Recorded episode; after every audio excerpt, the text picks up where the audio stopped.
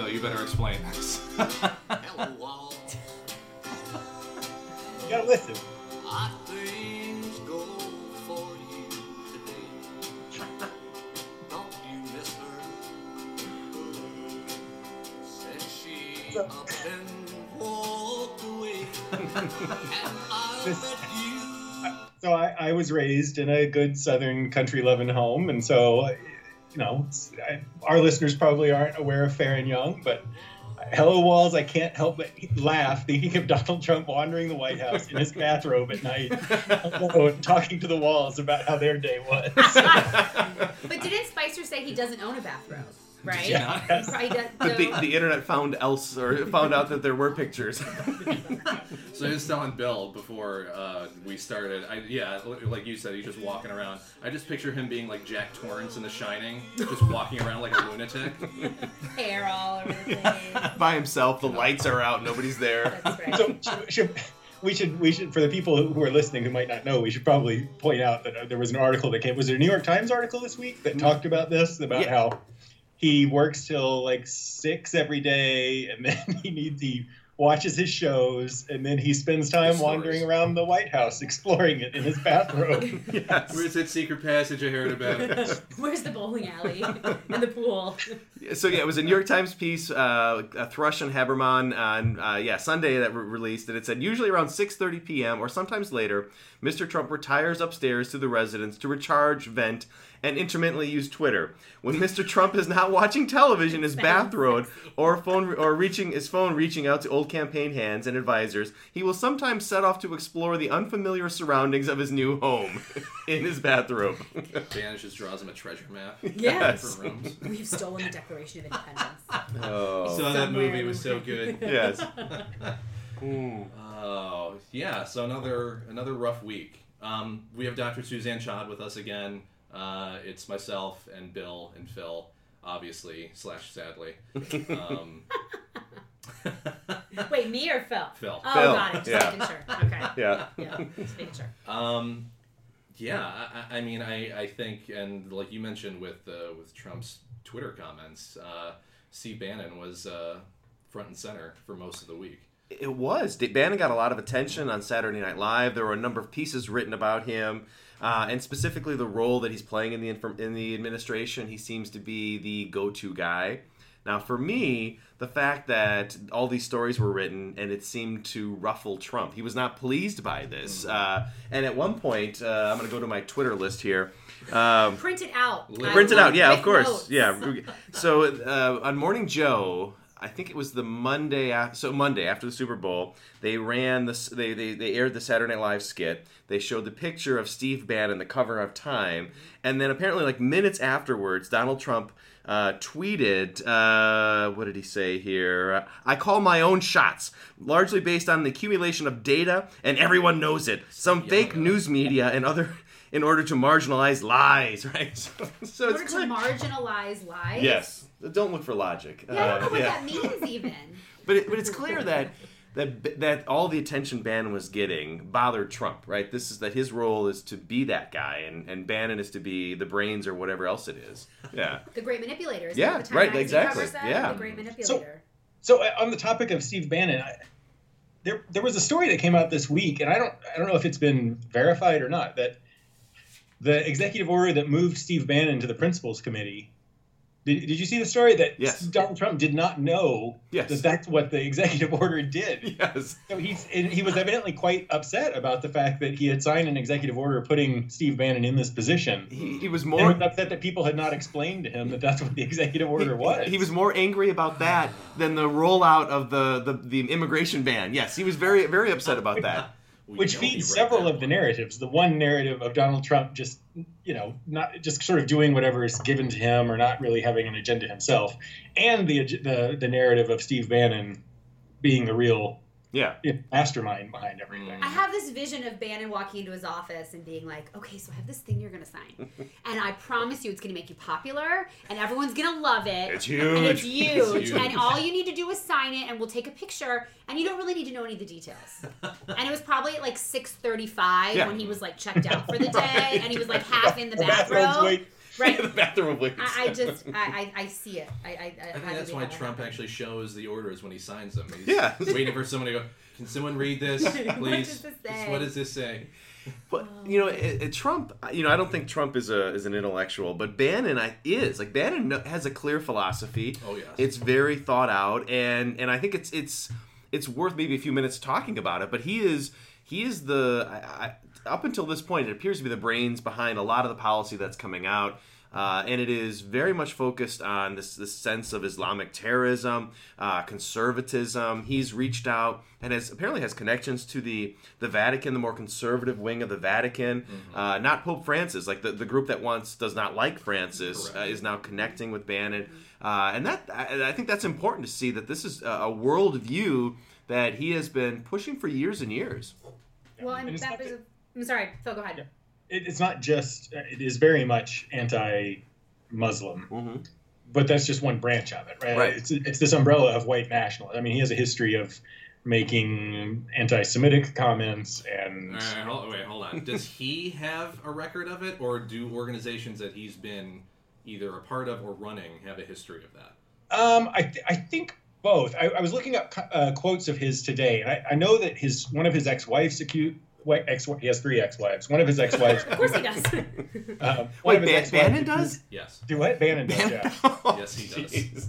Uh, but one of his ex-wives accused him uh, or said something, uh, talked about how Bannon had made anti-Semitic comments. I feel like there were, I feel like there were things. I mean, not not he's not like outright saying you know Jews should die or anything like that. But like the the history of Breitbart and the history of the organizations he's been involved with and the people that he's attracted. It, it's it's not hard to connect the dots. Yeah, basically. no, I, I think he's definitely a nationalist. I think it's going to be hard to pin him as a white nationalist. There's not a lot of information out there. And even the stuff from his divorce proceedings, when. Don't look at me like that. Um, the side eye is coming through the computer screen. No, like even when the, you know there were comments from his ex-wife as they were going through the the divorce proceedings that he didn't want his kids going to a particular private school because it was all Jews. It was yeah, primarily Jews and Jews raised whiny children or something like that. Hey, Which- hey, I'm not raising whiny kids. It's a no wine zone in my house. Just but saying. then all of his kids ended up going to that school anyways. So I like I. And he's uh, he's too smart to, to say something stupid along those lines, right? I, I I Right. think he's smart enough to use the organization for the most part to do his dirty work. Uh, If you go back and look at his radio show though that he had before he started Breitbart, there's some there's some stuff oh there. yeah, it's questionable. there's some stuff there. and he was uh, even on that some of those like the guests that he would bring on, Oh, and, and less more sort of against the the, the Muslim idea, like atta- attacking Islam as a faith, and yeah, they, he would bring them on, and they were the extremists, and then he wouldn't be the one saying this, but it was his guests that he thought were so good. Again, but it would be a mistake to underestimate him in terms of his intelligence and his ability to to manipulate Trump and I think Washington to use those levers. So I think he's he's savvy, and uh, yeah, I'm I'm I'm more troubled by him now than I think Trump. So. I actually read an interesting piece. Um, unfortunately, it came from the Huffington Post um, regarding his belief in um, what is it, um, Strauss and and, and Oh, Poe, Leo Strauss, yeah, from University, Um, yeah, and their with the, the cyclical nature of yeah. conflict and rebirth and whatnot in in uh, a national context. Um, and he, like the stuff that he said, realistically, it makes sense. Uh, It is kind of a pseudosciency thing, Mhm. But you can tell like he's thought about it logically. He really Yeah. believes this, mm-hmm. and is weirdly apocalyptic as it seems, he believes, and I think he's going to push that as much as is humanly possible. He he's a reader. You know the the stories that broke The this. fourth turning, that's what it was. Okay, yeah, that he's reading all sorts of books. There was a story that came out this week that uh, somebody from the Times saw him on a plane recently, and he was reading this, you know, the famous book, "The Best and the Brightest," about you know Jack Kennedy coming into office. And the interesting thing about that is that whole book is about the importance of not making mistakes early on, uh, and so there's a little bit of irony These there. aren't mistakes. These are happy accidents. Well, okay? and you know, in some ways, th- that may be the case. He's a guy who likes to throw bombs. He's not. I don't know if Bannon sees any of this as being bad. No, he's trying to get to that fourth stage where, you Yeah. know, after that it turns into an enlightened period. You got to burn it down before Right. you come back. Yeah, Mhm. that's always been your philosophy, Phil. Right? Oh yeah. Yep. Burn it to the ground. Yeah, oh yeah. well, this I, I Bill and I talked about this before, and this was one of the things about Trump that one of the many things that bother me so much is that he's grounded in absolutely nothing, right? He's not an intellectual. He doesn't have he doesn't think deeply, he doesn't study. He seems to just sort of like blow with the wind. This is part of this narcissism. Whatever's going to make it popular, make people happy, or make people happy with him.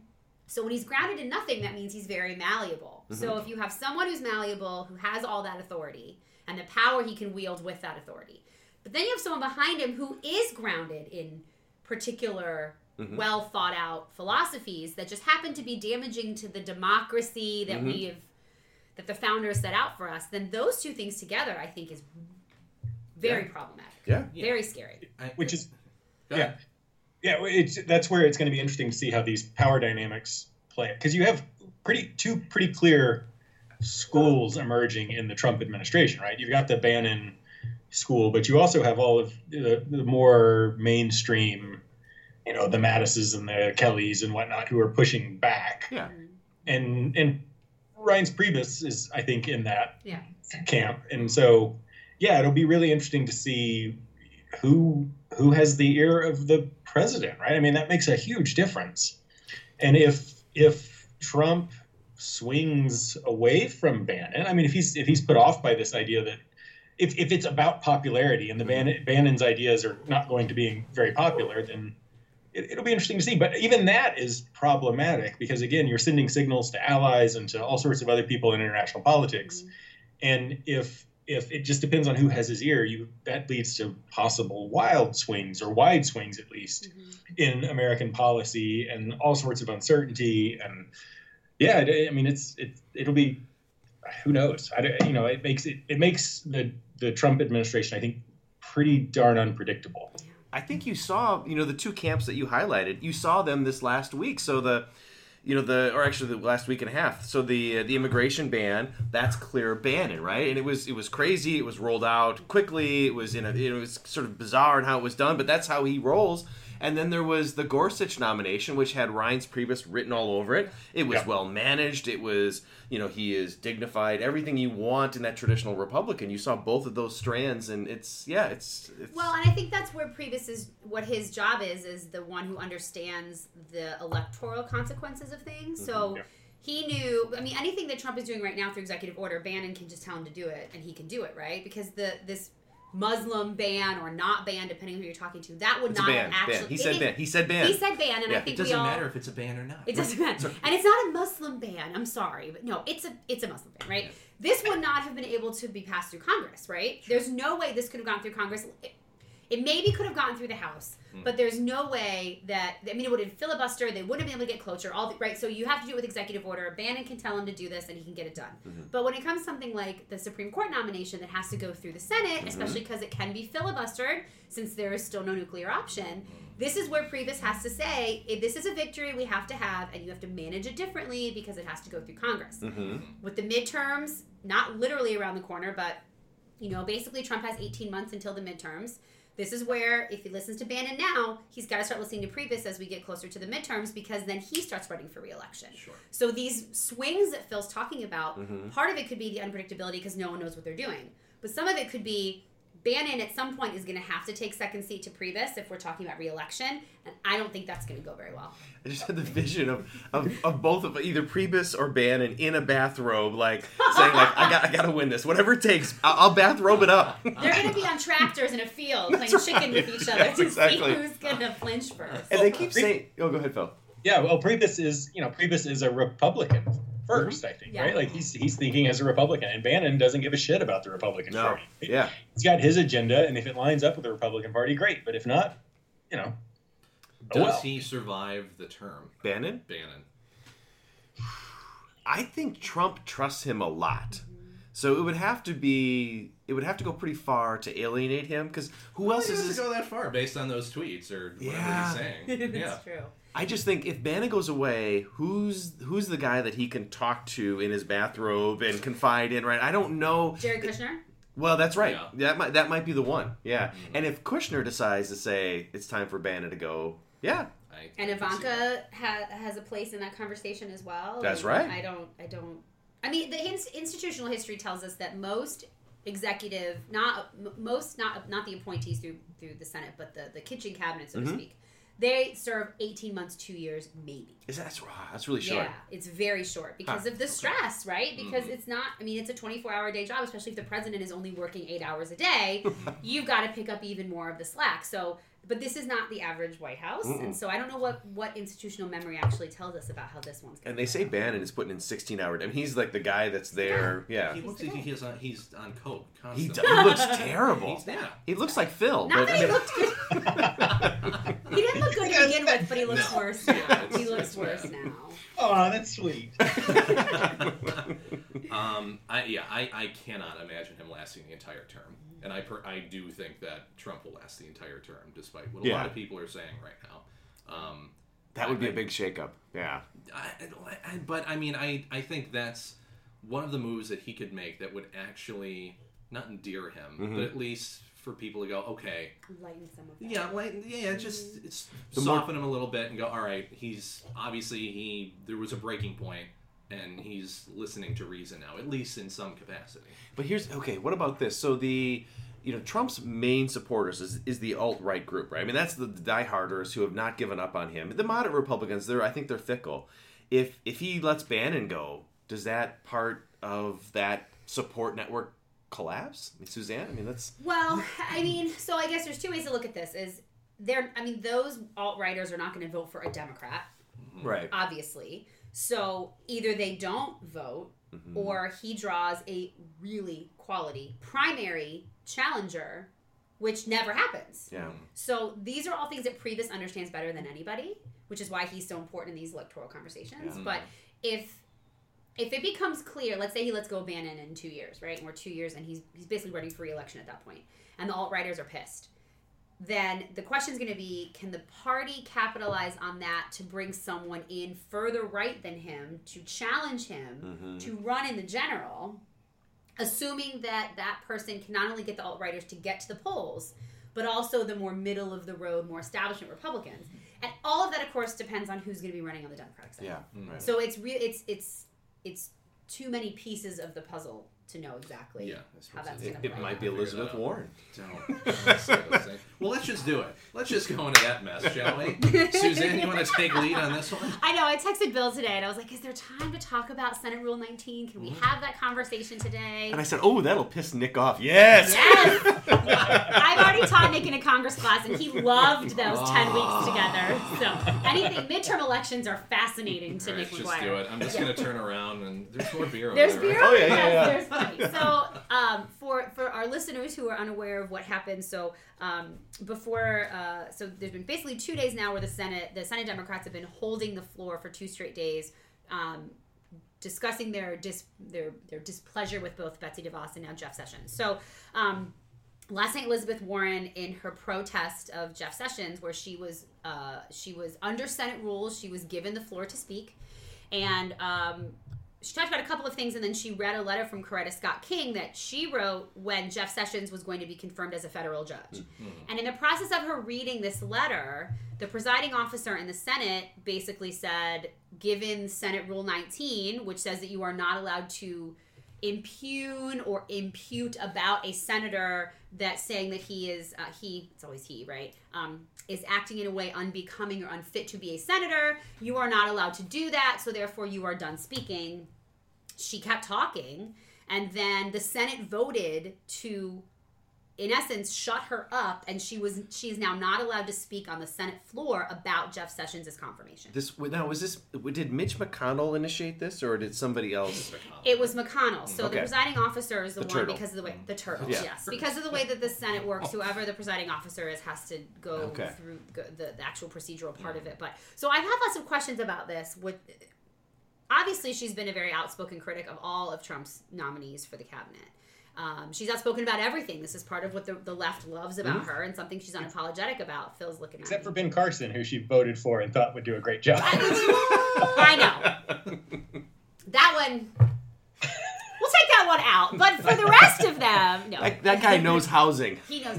He knows urban. Yes. Jay, He's, to be he's fair- very urban. To be fair, she did have a, she had a statement about why she supported him, and there was logic to it and whatnot. But but no, that's a good point. Putting me Logic. in my place. That's right. No, that's a good Yeah. point. So, but she's of course been very outspoken, particularly about DeVos and about Sessions. So, I have to wonder, given how how given that she's been particularly outspoken about Sessions the whole time since he, his confirmation hearing, that if the Senate Republicans were just waiting Mhm. with this rule in their back pocket, right? Mm. It's it hasn't been used since 1979. Is that right? It Since has not been used since 1979, and it was established in like the early 1900s when there was basically a fist fight on the Senate floor. Mm. But Do it you- hasn't. Yeah, go ahead. I'm sorry, Phil. Go ahead. do you do you know what the circumstances were in 1979 when it was used? yes, there were two senators, um, and I can't remember their names. I apologize. But basically, they were calling each other idiots, and Wow. um, idiot was the one word that I remember seeing over and over again. And so I was like, okay, look, like this is decorum un- unbefitting of the Senate, right? So we can't have this happen. But the Washington Post did a really This is like when interesting Phil and I play ping pong. idiot, right? And much worse words. The Washington Post, which I'm sure is fake news, of course, did um, a very interesting piece that showed just in the past couple of years four instances where this Senate Rule 19, Section 2 should have really been instituted, right? This is senators talking about voters, talking about the president, talking about each other. And, And was it, it- and it was was never used. And much more egregious, I mean, actual words used to, to talk about Was it- fellow senators in a way. Wasn't Ted Cruz one of Yes, them? Okay, he was yeah. one of them. That's I right. remember something about him Um, attacking somebody, and I can't remember yeah, who it was. I'm trying to remember. I have to. I, it was, Harry Reid did. Uh, he was. A, he basically said that the GOP voters were all puppets. Uh, Yeah. Or maybe saying GOP senators were puppets to the voters. I can't remember the Yeah. context of it. Ted Cruz was one of them. Um, and basically, what we find is that the senators are just like, it's too hard to Mhm. prove that it should happen, and so we don't use it. Right. So I, I have part of me thinks that they were just waiting to use it and say like, all right, we're going to put you in your place, and you are no longer allowed to speak. To use this." it on Warren or to use it on a Democrat? I think to use it on Warren, Warren. because mm-hmm. after she's in, in essence she was censured, which is like a huge deal. But Mhm. basically she was censured, even though that's not what they're calling it. Mhm. Three male senators today read exactly the same letter on the Senate floor, and nothing happened to them. Now one of them was Mm. Bernie Sanders, and no one is going to mess with Bernie Sanders. Mhm. But I have to think that there is something specific to Warren. Some of it is her gender, some of it is her unabashedness, which of course is seen as so much worse because of her gender, Mm-hmm. that they were waiting to put her in her place. And I think that's part of what happened. You really think it was a gender? I think that gender was part of the issue. I wouldn't say wholly, but um, I would say that it was part of it. So where is the? I mean, realistically, and you said there have been a, a several different occasions where this should have probably been used. Should have or could, could have at Where least. Right. where is the line then at this point? So this is the thing about the Senate that I think is so interesting is that you look at if we go back to the founders, which I'm sure is Nick's favorite thing, we I talk about that. I just get a cheers from Phil when I said founders. I said right. I get it. We we go all the way back to this discussion of having a bicameral legislative body, which Mhm. wasn't grand design; it was compromise, right? And Mhm. so once the, the framers put this together to say, okay, the House is going to be elected by the people. And they're going to reflect the popular passions of the people. They're Mhm. going to serve for two years. They're going to be the average everyday person and they're not going to be overly smart. They're not going to be overly well spoken because they're like the average person. Check. So the right. so the Senate, the the quote from one of the framers, I'm sorry, I can't remember, talking about the senators as eloquent statesmen. They are there to be the elite body to check the House. Mm, So there's a certain level of decorum that has always existed in the Senate, even when House members were screaming at each other and punching each other and throwing things at each other and yelling at the president while he's giving a speech. This is not anything that ever happened in the Senate. We've lost this decorum in the Senate. Mhm. So when you say where is the line, I guess my my short well that was not a short answer, but my answer is I think that the line is so far back that we can't see it anymore, Mhm. and that's how the House has always been. But for the Senate to be that way now, I mean, for for senators to vote against the transportation secretary, which typically doesn't happen, Right. um, and the wife of one of the senators, um, So, it's odd.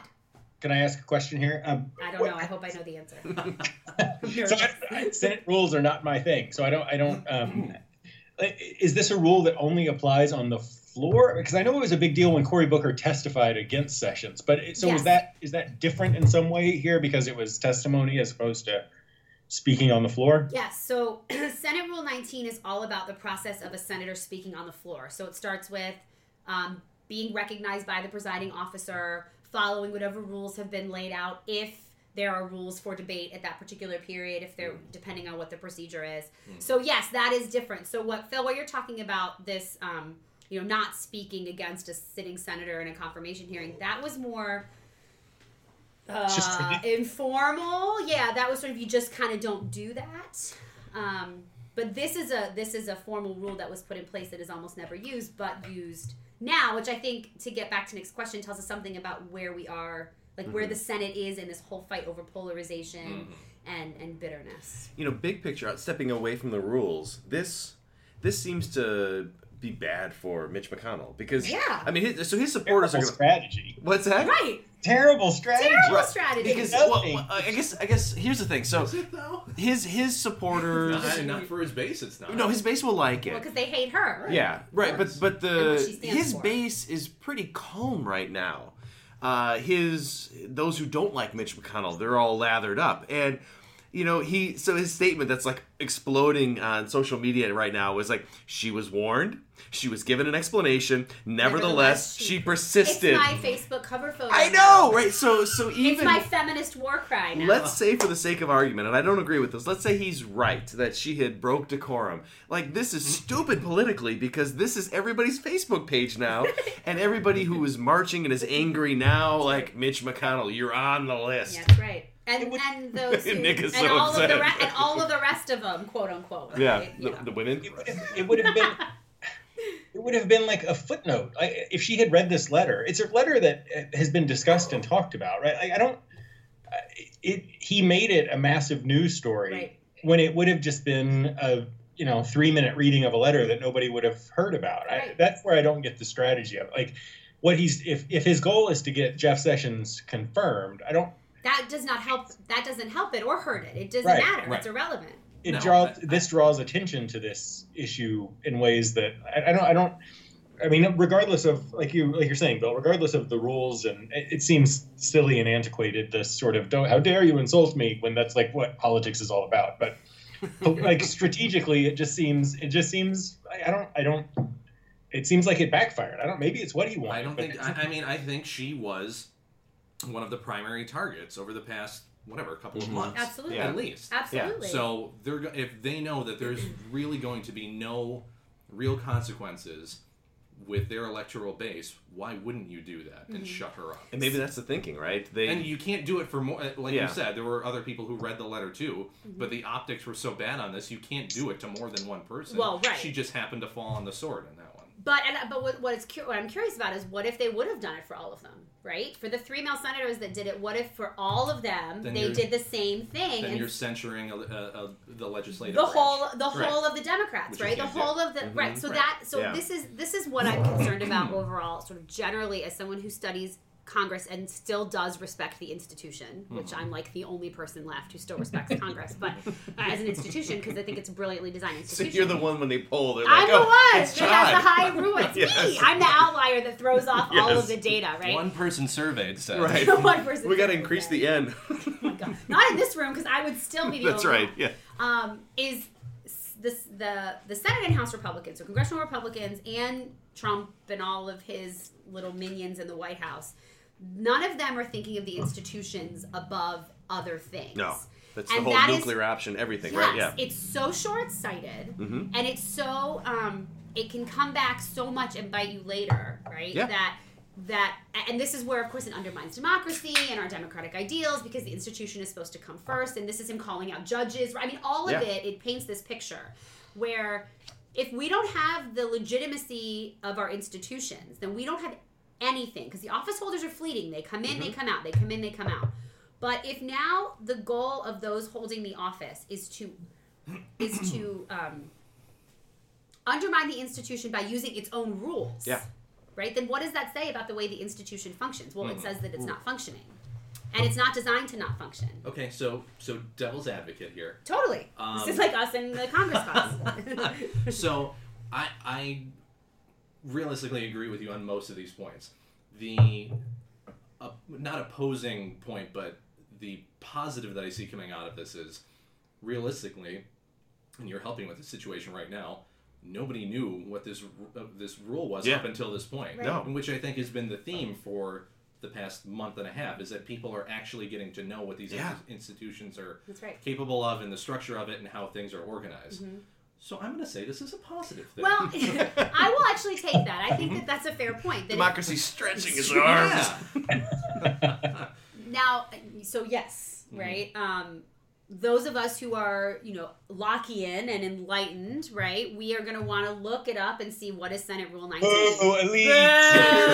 In my little bubble right um, Stupid stupid academics all of us uh, Hmm. we're going to want to investigate but those that don't which are typically the ones that fall in trump's voting base are going to be like God, they finally censored that bitch. Get her to shut up finally. Man, stop running her Democrats, mouth, yeah. right? Um, In some ways, that's Yeah. why it plays to both both parties, right? I it mean, fires them both Yeah, very di- right, fires yeah. them up very Although differently. I, I think it's going to fire up those who are already fired up, right? I think this plays better. It, it will it amplifies Warren in a way that wouldn't have happened otherwise. So she her message is out there. Yes. I mean, this is this is a big deal. So I, What does that do for them right now?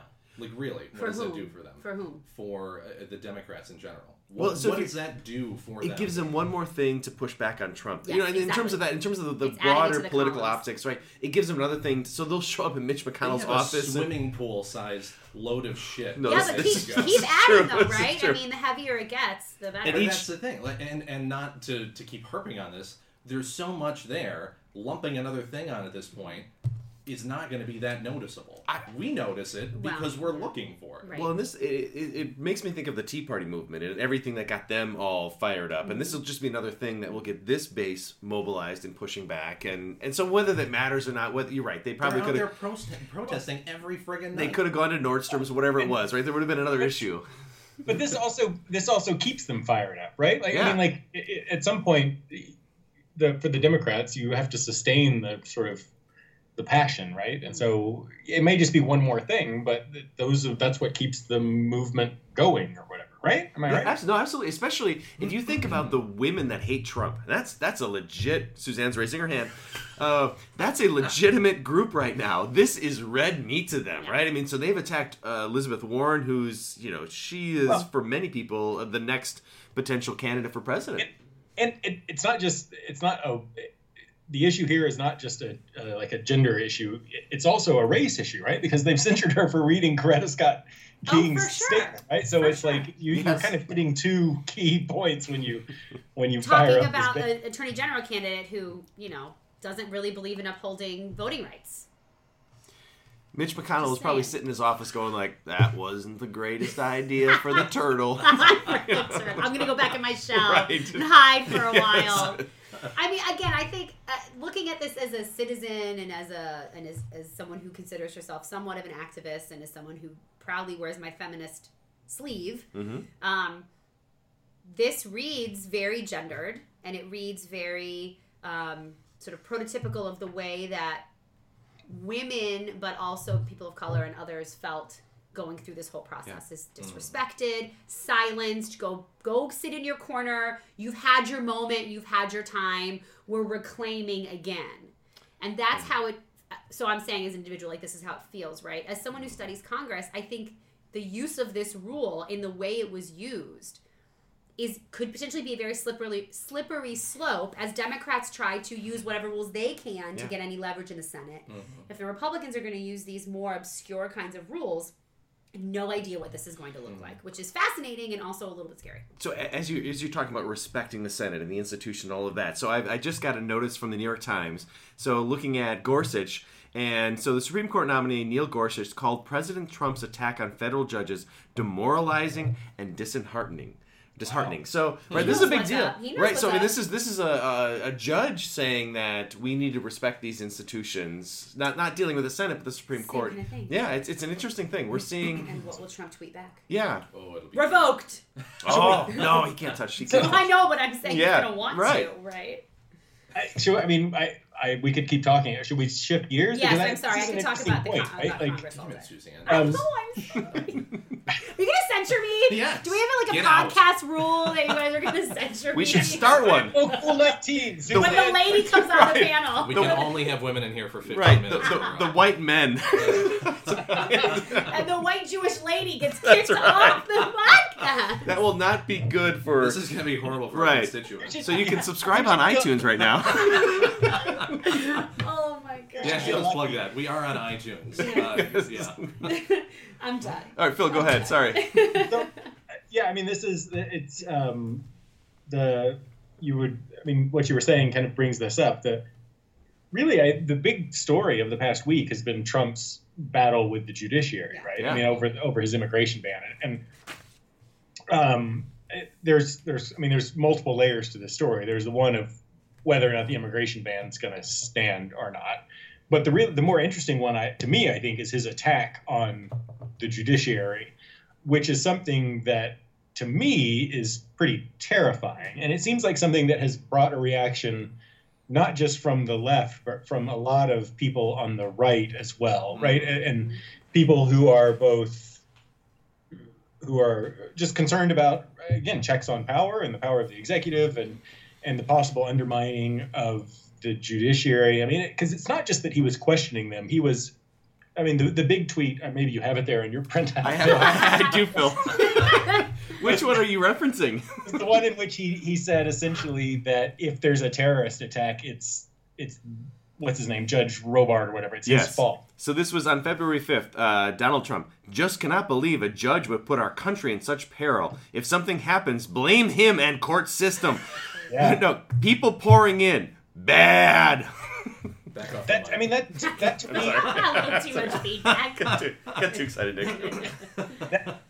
that to me is is and I've seen a number of people arguing this, but that's maybe the most alarming tweet Yeah. of all of Trump's tweets, right? Because it, it is setting the stage for if there's a terrorist attack or some sort of attack, an outright well, it's an attack by Trump on the judiciary, mm-hmm. right? And, Yeah. and that I don't, I don't know. I mean, what are people making too big of a deal out of that? Is this just Trump tweeting, or is this how That's concerned I you don't be? think we've ever had a window into the mind of, Yeah. of an executive like like we do. Like in this Twitter particular- provides us. Yeah, yeah. It's, it's crazy. You have their deepest, darkest, most innermost thoughts. Well, at least his. Right. Um, He's Not- not particularly right? complex. No, but, yeah. not complex, but that's that's the thing. Like, I, I have no doubt in my mind that some of the executive leadership that we've had over the past half of half a century have been, in some cases, evil, manipulative pieces of shit, and we Yeah. just never knew about it. He just happens to be the one that Yeah. was about- around in, in Yeah. the the you know Right. Twitter Like- generation. But there's a difference between those that would want to tweak the judiciary, push them so that they get their agenda, and openly saying that, right? It's it's it's a I difference. think it's more concerning if you have someone that isn't telling you that. Mm. That is. I is, see. I, don't, I go ahead. Uh-oh. finish what you're saying. Finish what you're saying. I No, I like I, I like he's he's playing his cards. He doesn't have a poker face. But the guy who lies respects the institution. The one who openly Trump attacks the institution doesn't. we know he doesn't respect. It? No, the I know. he doesn't Right, that's understand true. it enough to Which respect it or immedi- not right, respect it. He regardless, doesn't that understand. immediately creates resistance to what he's saying. Yes. as opposed to a person who lies and who wants to manipulate the system from behind the scenes. I can't believe I'm I'm arguing I like the liar better, but yes. So I- but, but but here's the thing like just his tweet has an effect right like it has a it has a chilling of like i think if i'm a judge right like what That's if I were- terrifying in and of itself. Yeah. What's the judge i don't remember what the no one judge's got name. that except for you have to work harder to be a judge, Phil. I, yeah.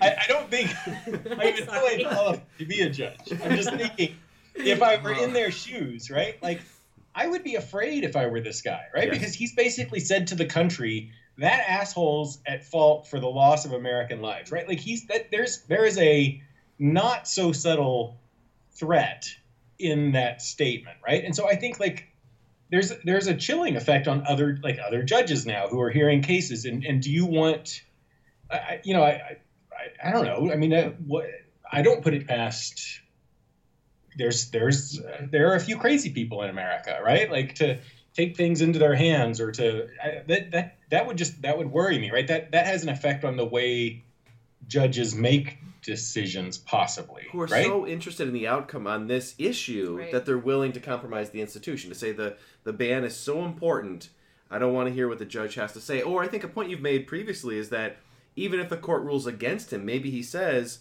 i'm not going to respect that ruling and for me that's the most terrifying That's well because Yeah. the judiciary, it, it the federal judiciary particularly, it the only way that it can function is if the executive implements its decisions, and we've seen that this has been a problem over and over and over again. I mean, this was the whole civil rights movement, mm-hmm. you know, up until the Department of Justice actually got involved under Johnson. So, if the federal judiciary comes down, or if it manages to get to the Supreme Court, maybe with eight justices, maybe with nine, yeah and they rule against him, I'm not so sure that that's the end of the conversation.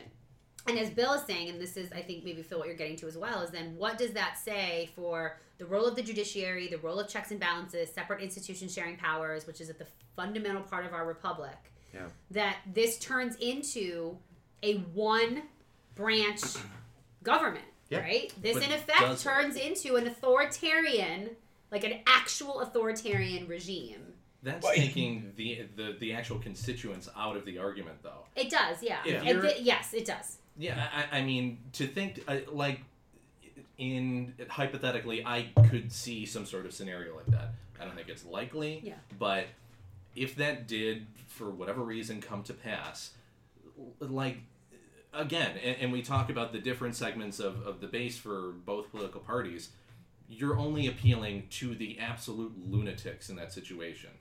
And uh, like mm-hmm. if that happened, and realistically, I'm not obviously a, a Trump supporter. I'm not a hyper conservative. I mm-hmm. like to think I'm slightly conservative, mm-hmm.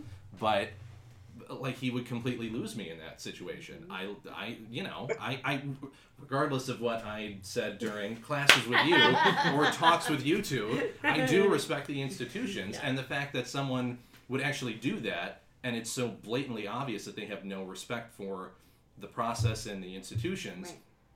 You lose any sort of credibility Yeah. I with agree with that. ninety percent of the country. And impeachment becomes even more likely at that point. Sure. Because That- Congress, that's- members of Congress who have electoral consequences. Mhm. See that. Sorry, go ahead, Phil. that's the fear though nick right like because like at that point like the concern is the reason these checks are important is because if he erodes them it doesn't matter if he loses you right like like it's not that's not what's stopping him at that point right so um, you know like if if even if 90% so you know I, i'm not to make an extreme example right? Like as, as authoritarians rise they, as they lose the support of the people it doesn't matter because they've manipulated the institutions enough That's right. that the people no longer have a check on their power. And so that's why it's important to make these claims or these these limitations or the, to push back early, right? Because at that point, if he if he doesn't care enough about the judiciary, then he doesn't give a shit about what the people think either, right? Mm-hmm. No, but we're not in such a dire situation where people lose sight and understanding of the basic structure of our government. Yeah, I think we might be though. Uh, Nick, I think you're underestimating how thoughtful you are, right? I mean, you. this is what I'm saying. Yeah, you I said mean- it much better than I just This did. isn't Europe, damn it. No, I, I think You're you're right. lead. You just don't know. you know you're somebody who I, I think you're right you respect the institutions you respect the democracy and and i think there is a, a good chunk of conservatives who are there right we're seeing them push back Yeah. there is also a good chunk of trump hardcore supporters who i think are less concerned about that and i don't know what the number of that is is that Yeah, 15% necessarily disagree. is it with 30% yeah But the same can be said for the other side. No, And that's- realistically, that's the vitriol coming out of that side is probably at a higher pitch right now than this than but we what's coming from the zero other But there's no side. power. I don't yeah care. democrats I have no don't power care. There, there, hey, there are just as many lunatics that will take a shot at him from the left as lunatics on the right who are gonna overthrow the government. but we can't run campaigns we're terrible Well, we don't get obviously, you guys suck at everything. Because we're too smart for our own good. yeah, that's right. We don't know how to talk to the common folk. okay, mm-hmm. Hillary. What what makes this dangerous is that Not that an ch- I say. Sorry. Sorry. what what makes it dangerous is that that chunk of people who are diehard Trump supporters are Trump supporters precisely because Yeah. he's destroyed. Like he's he's basically he doesn't give a shit, right? Like it's time for government to be effective, or you know, to, to anyway. Like they're pissed at liberal judges who are imposing their view on stuff, and so it, it's not that you know I, that I, I don't know. I think it's, it's part of where he gets his strength is because of he, his lack of respect for the institution. And he, I, I will say he's effective at making that case. Like today, if I go to my Twitter sheet, uh, he tweeted out, you know, this was a, big increase in traffic into our country from certain areas, certain areas, uh, while our people are far more vulnerable, right? I mean, that, that's that's good language. As we wait for what should be an easy D, right? Easy decision, but um, I mean, so he's he's smart. that. Easy. Easy, easy. Thank you. I'm so glad I wanted. I just wanted that to get in. but but he is a good spokesman for that argument to say that don't talk to me about institutions or checks or anything that like I, what I, I'm right. I'm going to keep you safe. Let's not have the judges get involved. Um, Which- that's I, again I, for me it's it, it's the sort of principle of the thing right? Like for him he's right and so the the checks on his power are wrong right? And and for me it's it, it, that's getting it backwards right? Like even if you're right the point the, the importance of the checks on power are that you know, like you you know you have to work through you you have to prove that you're right, right? You have to make this argument. Yeah, You have to yeah. convince multiple people, right? And the whole point of the checks on power is are that it's supposed to prevent this, you know, person who has absolute certainty in their view on things. Um, and yeah, I mean that that's I, I- again, it's it's this inability that that we as Americans have to put ourselves in the opposition's shoes, right? Or to it, we I think both parties are guilty of this. They're, when they're in power, they forget what it's like to be outside of power, right? So Republicans eat it up now that Trump is saying, "I'm, you know, I'm in power. I'm right. How dare you check me?" But if when it was Barack Obama, you know, a couple of years ago, it their heads exploded at the idea that he was, you know, that they love checks on power when they're not in power. Yeah. Of course. so- that's in any situation. Of Yeah. course. Yeah. I mean, the idea that what Trump is already over halfway towards the number of executive orders that Obama passed in his whole first term. Mhm. Oh, excuse me, first year. Excuse me. I think it was first year. I have to go back and look at that for sure. Um, we don't hear anything. It's oh, someone's finally doing Yeah. what the people want. Someone's finally taking the people into consideration and not and and and I. This is why. And I talked to Bill about this before. And, and having two international relations scholars is I think useful in this talking about whether he's a whether this is an authoritarianism issue or whether this is really populism. mhm. And as you were talking, I I, I, I did research. Yeah. And is I'm referencing referencing a piece that I used in class before by Robin Oliver in the Monkey Cage, where they look at during the election cycle the candidates that were left, which of the candidates um, exhibited sort of authoritarian type of, of, of traits and populist traits. And what I think is really interesting in the way that they measure populism is three main things. And I'm just going to quote here from this piece belief that a few elites have absconded with the rightful sovereignty of the people, mm-hmm. deep mistrust of any group that claims expertise, mm-hmm. Yeah. strong nationalist identity. Yeah. Mm-hmm. Now, this doesn't mean that there aren't authoritarian parts to this, and I don't know whether saying that this is authoritarian populism and you can collapse them, which Phil's nodding that yes, that's a thing. So I told Bill, I said, I don't know why people, more people aren't talking about the fact that this is populism. Maybe because nobody knows what that means. So maybe we should talk about what that means, and or you could disagree and tell me that I'm full of shit, or Ron Oliver are full of shit from the Monkey Cage. No, I don't. I don't think you're wrong, right? I think I, there have been a lot of people who have said that to call Trump a fascist is wrong, right? That he's a populist more than a fascist. But I, I don't. I mean, maybe I'm. I don't know. Maybe I'm wrong on this, but uh, it seems to me they're not mutually exclusive, right? So you can have anti-elite, populist, kind of you know anti-intellectual movements. So one of them is is more sort of attitudes, and one of them is more sort of approach, right? And so like populism is about attitudes Yeah. towards elites and giving power back to the people and whatnot. Using rhetoric in a way that Yeah. capitalizes on that. Whereas authoritarianism is more, in my mind, a, an approach, right? A view to how power should be handled or how power should be, um, you know, how government should be carried out, right? And and there's no doubt that Trump is a populist, right? And I think the I feel the vindicated Yeah. as a non-high person. No, I, I'm just enjoying this. Like this is like the apex of our intellectualism right here. You're welcome. Yes. I put it on the table. You're Yes. welcome. and I, I think on the authoritarian scale, there's still that discussion about right how I, I think there's no doubt that he has authoritarian tendencies, right? So the question is, there are these populist, there's this populist movement. The question is, how is that populist movement or how are those populist ideals going to be implemented, right? Right. So you can have a totally democratic populist movement Mhm.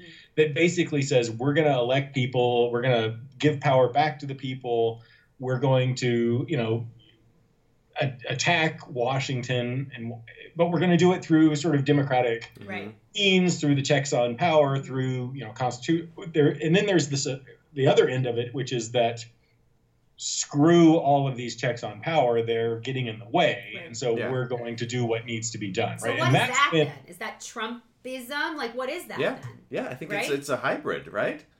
Yeah, yeah. I mean, I yeah. I mean, I have to think about other sort of major populist. And, and, and it, to be honest, it might be too early for us to know. I mean, Yeah, that's I mean we're, we're- very early. You know so although I would say like David Frum, who was a speechwriter for George W. Bush, he says it's not too early. Like he's been very much of the authoritarian argument, but I I, I want to wait and see. Right, we've got a couple weeks of policy of behavior. I think things are going to settle down, and then we'll have a better sense. Uh, Nothing has even gone to Congress yet, right? He hasn't. exactly. He hasn't given a Yes. State of the Union. He hasn't proposed legislation Right. into Congress Yeah. yet. So we don't know whether he is thinking of maybe using the other Mm-hmm. institutions. But if his tweets about the judiciary tell us anything, Yeah. it's that he doesn't care. So It doesn't yeah, need I, them. Yeah. I, I think to to sort of to play to push back against you, Bill, and sort of defend from shit. right. Oh, I think his, Oh. his Can we- argument would be. just- Crack a beer. Uh, yeah. yeah. pull the pull the plug on Barker. I think Trump's argument would be that we we have enough, ev- right? So, how long do you have to wait to declare someone an authoritarian, right? So maybe he's not he's not there yet, right? I, I agree. I wouldn't say that. I wouldn't. I'm not willing to. I'm not ready to put the stamp of authoritarianism on Trump. What was that six years But- with Hitler? Something Yes, like that? right. It took six years Yeah. and six million Jews. But the the the, the concern is right, with authoritarianism. If you wait too long, yes. you're screwed, No, right? that- like so. So the, the the whole point is when you start to see red flags or you, it's important to push back, right? So even if Trump's not an authoritarian yet, that's why it's important when he starts to try to challenge or undermine the the, Yes. the legitimacy of the judiciary. That's why it's important to speak up now. Right. Because if we wait until we're like, oh yeah, he's an authoritarian, it's too late, Right, right? but that's the thing. There's no lack of people that are not pushing back at this Yeah. point. Whether you're talking about people like us or the media or you know anybody that is remotely left leaning or even you know Even civil right servants who are Yeah. leaving the Yeah. White House Yeah. because they don't want to work for him. I think you're exactly right, Nick. Right, Nick. But I think also every podcast we've done so far, you've complained about the people who have pushed back. Oh right? yeah, no, I agree. But It's all right, about all right, protest. Nick, oh, Nick, okay, Nick. let's hold on. Nick, Let's, let's hold on. Let's, Nick, let's, Nick, let's can I- back the truck up. I want I want to push back on Phil. Tell Yes, me go, what. go, okay, go, okay, go, okay. yeah, go, go, go, You're in the queue. Gotta You're go, gonna gotta wait. go, Bill. Gotta go. You're in the queue. You have to. So here's what I, Phil. I think you're right, and I, but puppet. here's what I was. That's right, Bannon. no, I, I would. I, I agree with the sense that the there has to be pushback. I think we give Trump too much credit for some grand master plan that he's That's some true. authoritarian. I- that's fair. Yes. He's a man walking around in a robe, talking to walls. Right? He's, he doesn't Talking have. to a portrait of Jackson. Yeah, exactly. Yeah. Oh, yeah, Jackson. Uh, you know, Hitler, a terrible man, but in a smart guy who had strategy, right? Uh, you know, Bannon, a, a man who has strategy. Like they're thinking about how to manipulate things. I realize I just equated Hitler and Bannon.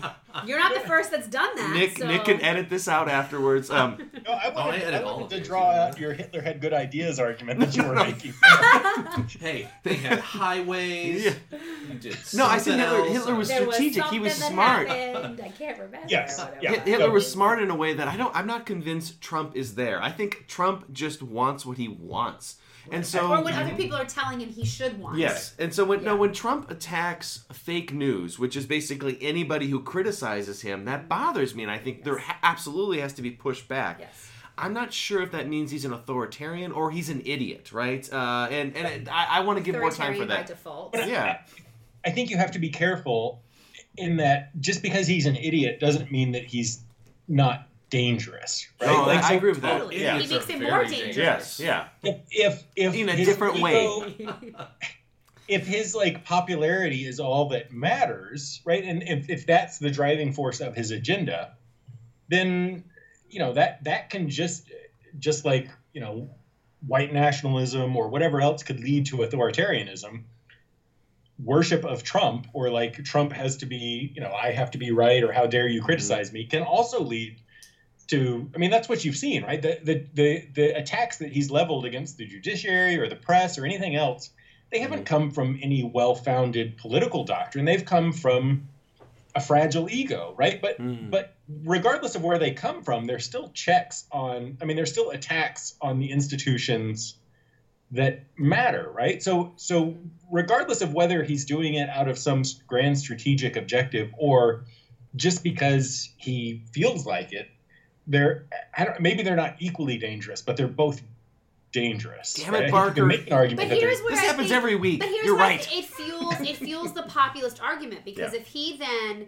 attacks these institutions for um, reporting inappropriately or not following what he wants, then what he's in essence doing is then adding fuel to the voters or the alt righters or those that support him to say, Mm-hmm. see, these are the not they're not the nefarious outsiders because they're not Muslim, but they're experts that are claiming that they know something, but we Right. know better. So they're they're, elites, right? attacking me, but they're the ones that that are trying to take us down. right So it just the fuels that. Yeah. Exactly. Exactly. the populism Exactly. Right. This is but I That's mean, what he's doing This is all right now. this is all hyperbole at this point. We know nothing. He's done nothing to curtail the media or freedom of speech. I We'll, we'll go. We'll, I don't we'll know go that a I buy that. Let me go to the Twitter list. Yeah.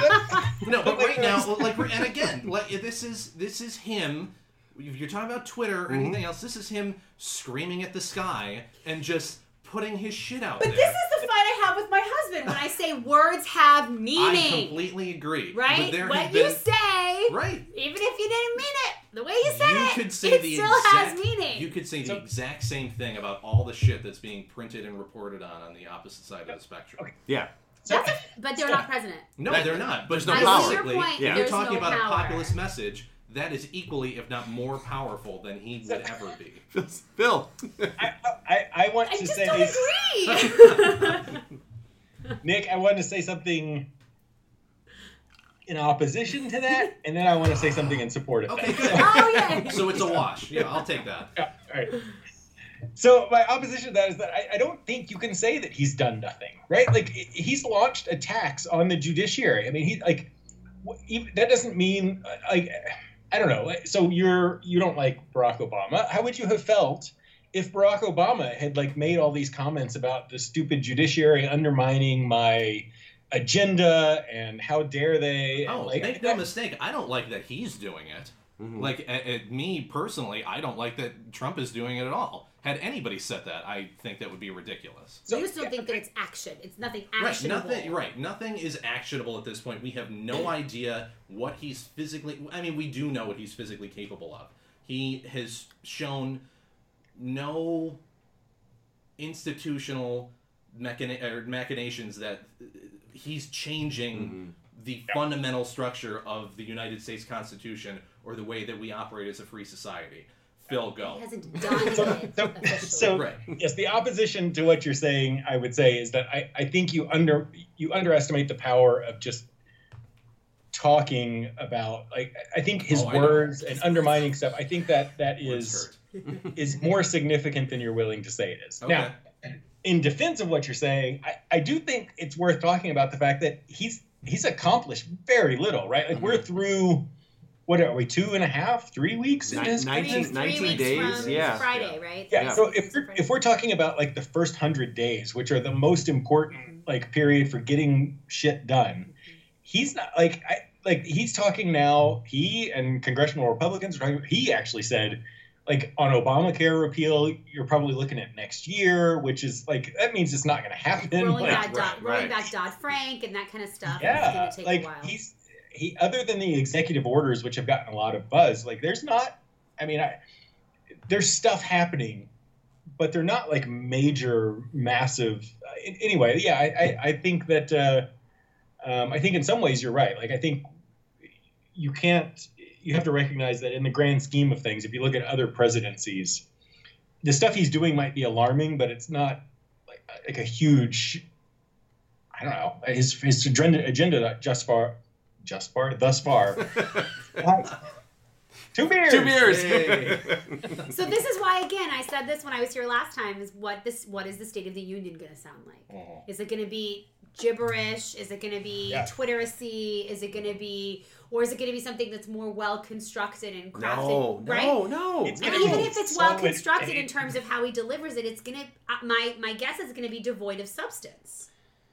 Yeah, I think Even though so. it's not supposed to be. This is the most important speech he will probably ever give. the first one, you think? Yes, He, for him prediction. especially. if we look, I mean, the inaugural address, he he passed on that All of it. in He terms of like substance. It was yeah, it's he. My he prediction, I'll, I'll put it out there right now, is that it's going to be another campaign speech. yeah, of course. I, I would take that bet office, hundred his percent. inaugural speech 100%. was it's going to be little yeah it's going to be little on policy and lots on sort of rhetoric and And kind of- blaming. I think there's gonna be some blaming in there too. yeah. Mhm. He'll blame Nordstrom. Um, Thanks, Phil. Phil laughed. uh, oh, probably- we, yeah, we, we only have about 15, 15, 20 minutes left. Um, do we go through what beers we've been having? Sure. Since it's- Yeah, We're let's start. all at each other's Oh yeah, throats last right week Yeah, we, yeah, went, yeah. we went like an hour and a half with Yeah, that. that's Talk. I was like, "What are the beers?" I Yeah, wanted to know. this is good. we put them on Facebook now, so you can Yeah, this is great. too. Product placement. You Yes. can uh, go to iTunes, download. Phil, Phil, what are you drinking? so my first beer tonight was um, red tape amber lager by jack's abbey um, which is a massachusetts uh, brewery. It was it was really good. I liked it a lot. So there's a there's a little place in keene here. I, I live in keene new hampshire. There's a little place called brewtopia where they have all sorts of little micro brews and i went in and asked the guy for recommendations. He recommended it. It was really good. The other one i had was called it was throwback brewery love me long time Jeez. That like should be it. Trump's beer. yes.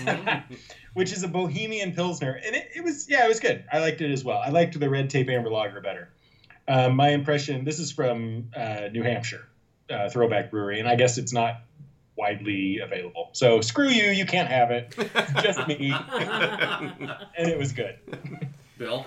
All right, so I started with a uh, so Naperville. We're in Naperville, Illinois. Solemn Oath Brewery, one of my favorite breweries here. Uh, Snaggletooth Bandana, a good beer, solid uh, American IPA. And then my second one was one of my favorites, uh, Deschutes Fresh Squeezed IPA. That's a good one. I just I, it doesn't get any better than that, and I, I kind of punted because I didn't try something new. But I But feel like I'd like that. oh, I, What? yeah, you, Next time What's- you bring me one. Wasn't snaggletooth bandana your nickname in high school yes, yes, that's, I could totally see that's that. part of part of the reason I had one. Um, yes, no, it. Uh, I this, the, but the, Deschutes I would say is better. It's just like I don't know. It's just such a good full beer. It's it's a wonderful IPA. It's yeah. Very nice. Suzanne. I am the fanciest of all of you because I'm an elite feminist, and so I and I and so I drink the the quote unquote girly beer. So I had two Hoegaardens. Hoegaarden is my favorite beer. It's Belgian. It's a Blanche. Anything Blanche I love, and the Hoegaarden is my favorite. I brought two for just me, and nobody else could have them. It's a good beer. It's a good beer. Yeah. And and she passed on the the new Glarus spotted cow. Or I maybe did. maybe maybe if we get heated again, you'll have to I finish that. might, I might. You easily have 20 minutes. You're fine. Yeah. You know, it's a possible. I do have Yeah. to drive home. Yeah. That's a thing. Um, so I went with another Two Brothers, which uh, I feel like I've had this before. It's their uh, Pinball Juicy hot Pale Ale, um, which was awesome. Hmm. I like I said, I think I've had it before, but like I, I cannot get enough of their their stuff. It's Hey, Ju- juicy hot was your nickname in high school right That's right. we don't we don't talk about that, Phil. What happens in the podcast stays in the podcast, Right. but it doesn't. Um, and then I had uh, and I, it's called Agave Wheat from uh, Breckenridge Brewery out in Colorado. It's a wheat ale with agave nectar, which was awesome. Oh shit! I had three. wow. Sorry. You're welcome for reminding Thank you. me. That's so You're nice. Um, no, that was great. Uh, you can really taste the agave nectar. It's very delicious. I, t- so Breckenridge Brewery. When I was out in grad school at Colorado, my brother and I we, we were walking distance from the Breckenridge Brewery, and and when you mentioned that, I just I, I envisioned my brother and I sitting at the bar eating Hangover nachos, flashbacks? drinking like Breckenridge beers. It was it was a good, it was a That's good moment. Good, little moment in Phil life. wasn't there, even though he was in Colorado. jerk He wasn't invited. yes. Wasn't invited. Um, and then I had uh, a red banshee from Fort Collins Brewery in uh, in Colorado as well.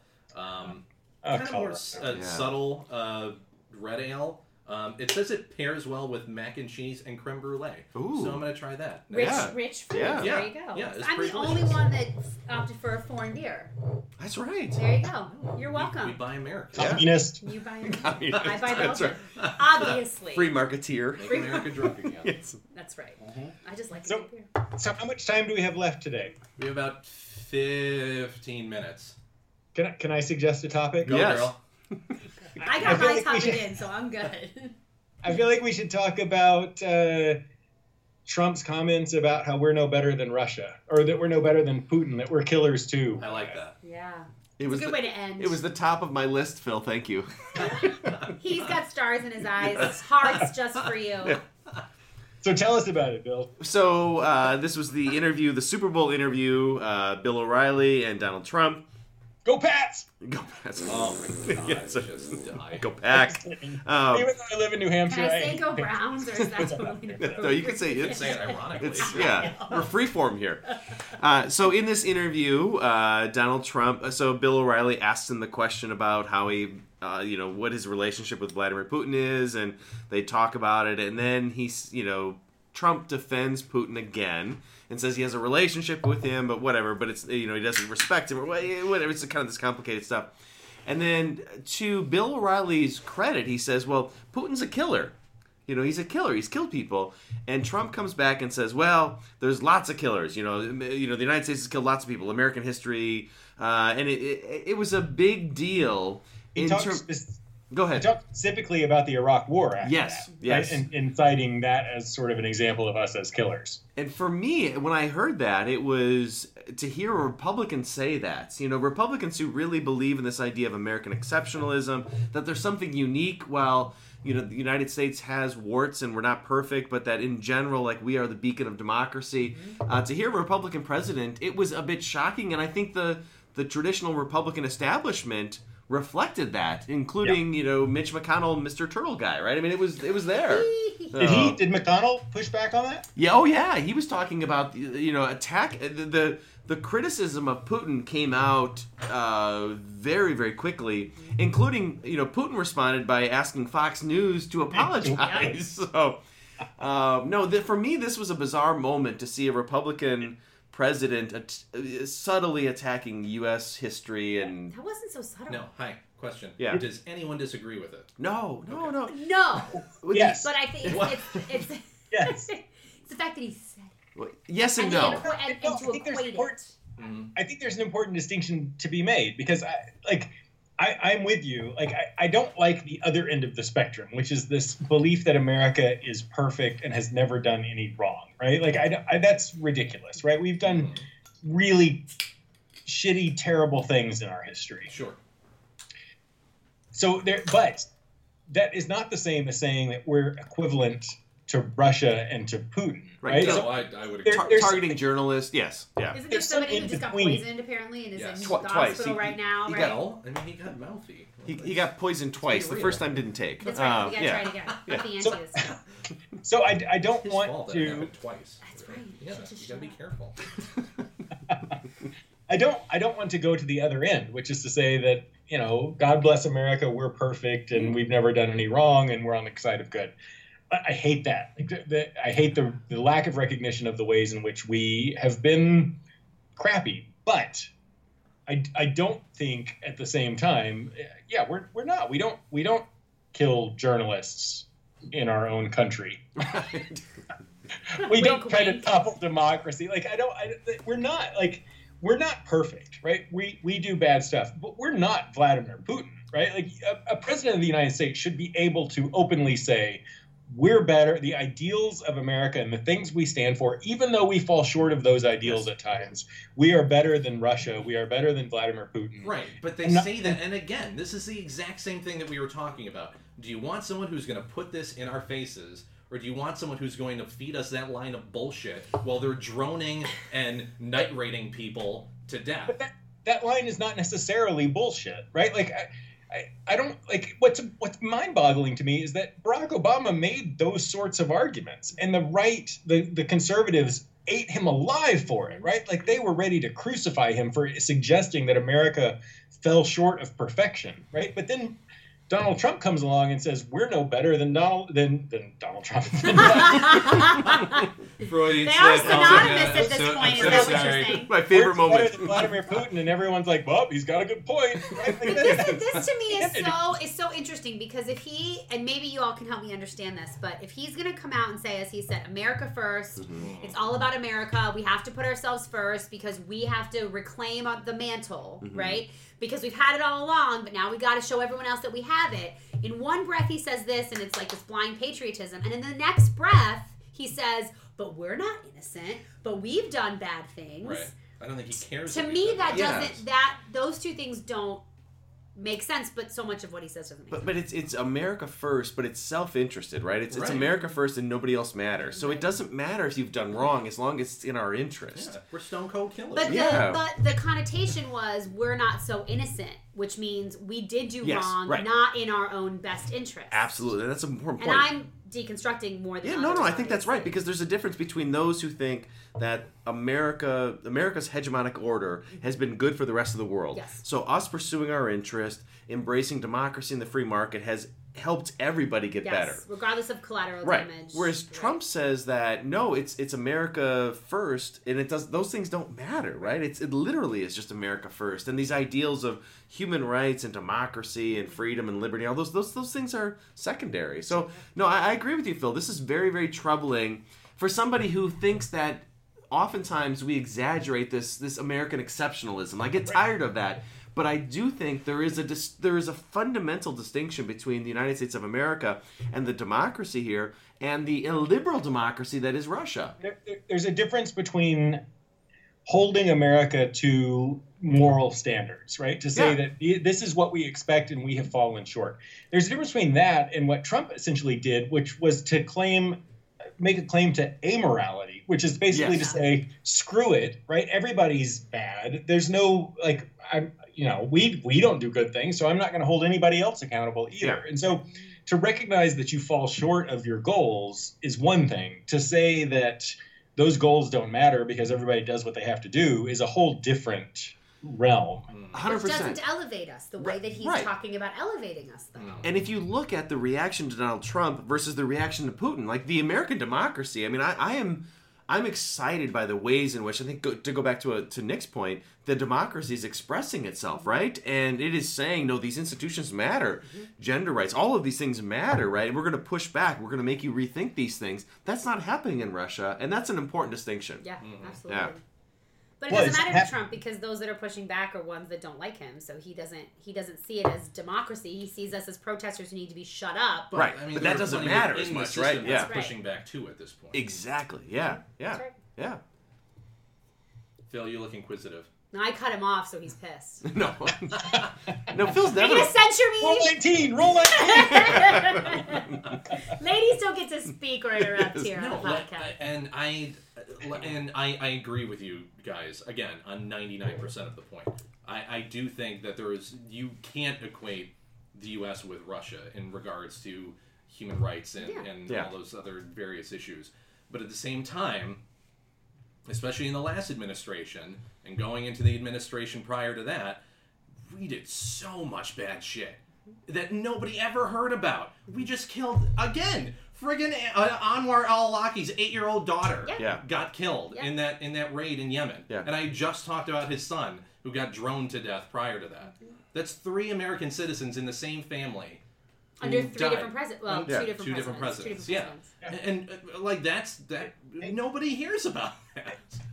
They should have been prouder to be Americans. Well, obviously. It's blind patriotism. I didn't want to say it. Blind patriotism. No, it, it is, it's, it's a it's a it's not it's, I don't know if it's a subtle difference, but it is it's a it's a distinction that matters, right? Um, and I, I think about so this week, Iran was so the supreme leader of Iran was tweeting out and attacking the United States to say like Trump's comments expose America for what it is a fraud, you know, hypocrisy. There's no human rights. There's no democracy, and and that bothered me because. Russia, Iran, I mean, th- those those are the countries that are really causing problems. And again, nobody's perfect, but they're far from perfect. But Further Trump than- gives them the high ground, and Yes. that pisses me off. Yeah. and that they're capitalizing it and they're using Yes, that rhetoric. right, That and we're it's- now in that position. And it, in some ways, it's similar to Trump's attack on facts, where you say, like, well, your facts are wrong, your facts are wrong. Well, let's give up facts. And I think if we give up the fact that there's a, we can make these important distinctions between imperfect democracies, that that's that's an important conversation. Yeah. It should be objective. Sure. Uh, I guess my, my counter to that is when you're talking about Russia and Iran specifically, Yeah. regardless of what we say or do, they're going to have that viewpoint. Right. So th- he just happened to give them a, a great Yes. slice of red meat that, you know, tossed into the cage. But I'm saying, don't if- give them the red meat. I, I, yeah, I agree. But Yeah. at the same time, if you're talking about a, a, a country with a, a, a free populace that you know has access to information the way that the United States does, you would see that there's a huge percentage of the population that is super against all of this stuff that's going on. I agree, and I, and I think on the right too, right? I mean, and, and Yeah. this is not this is not exclusive to the left. I think No.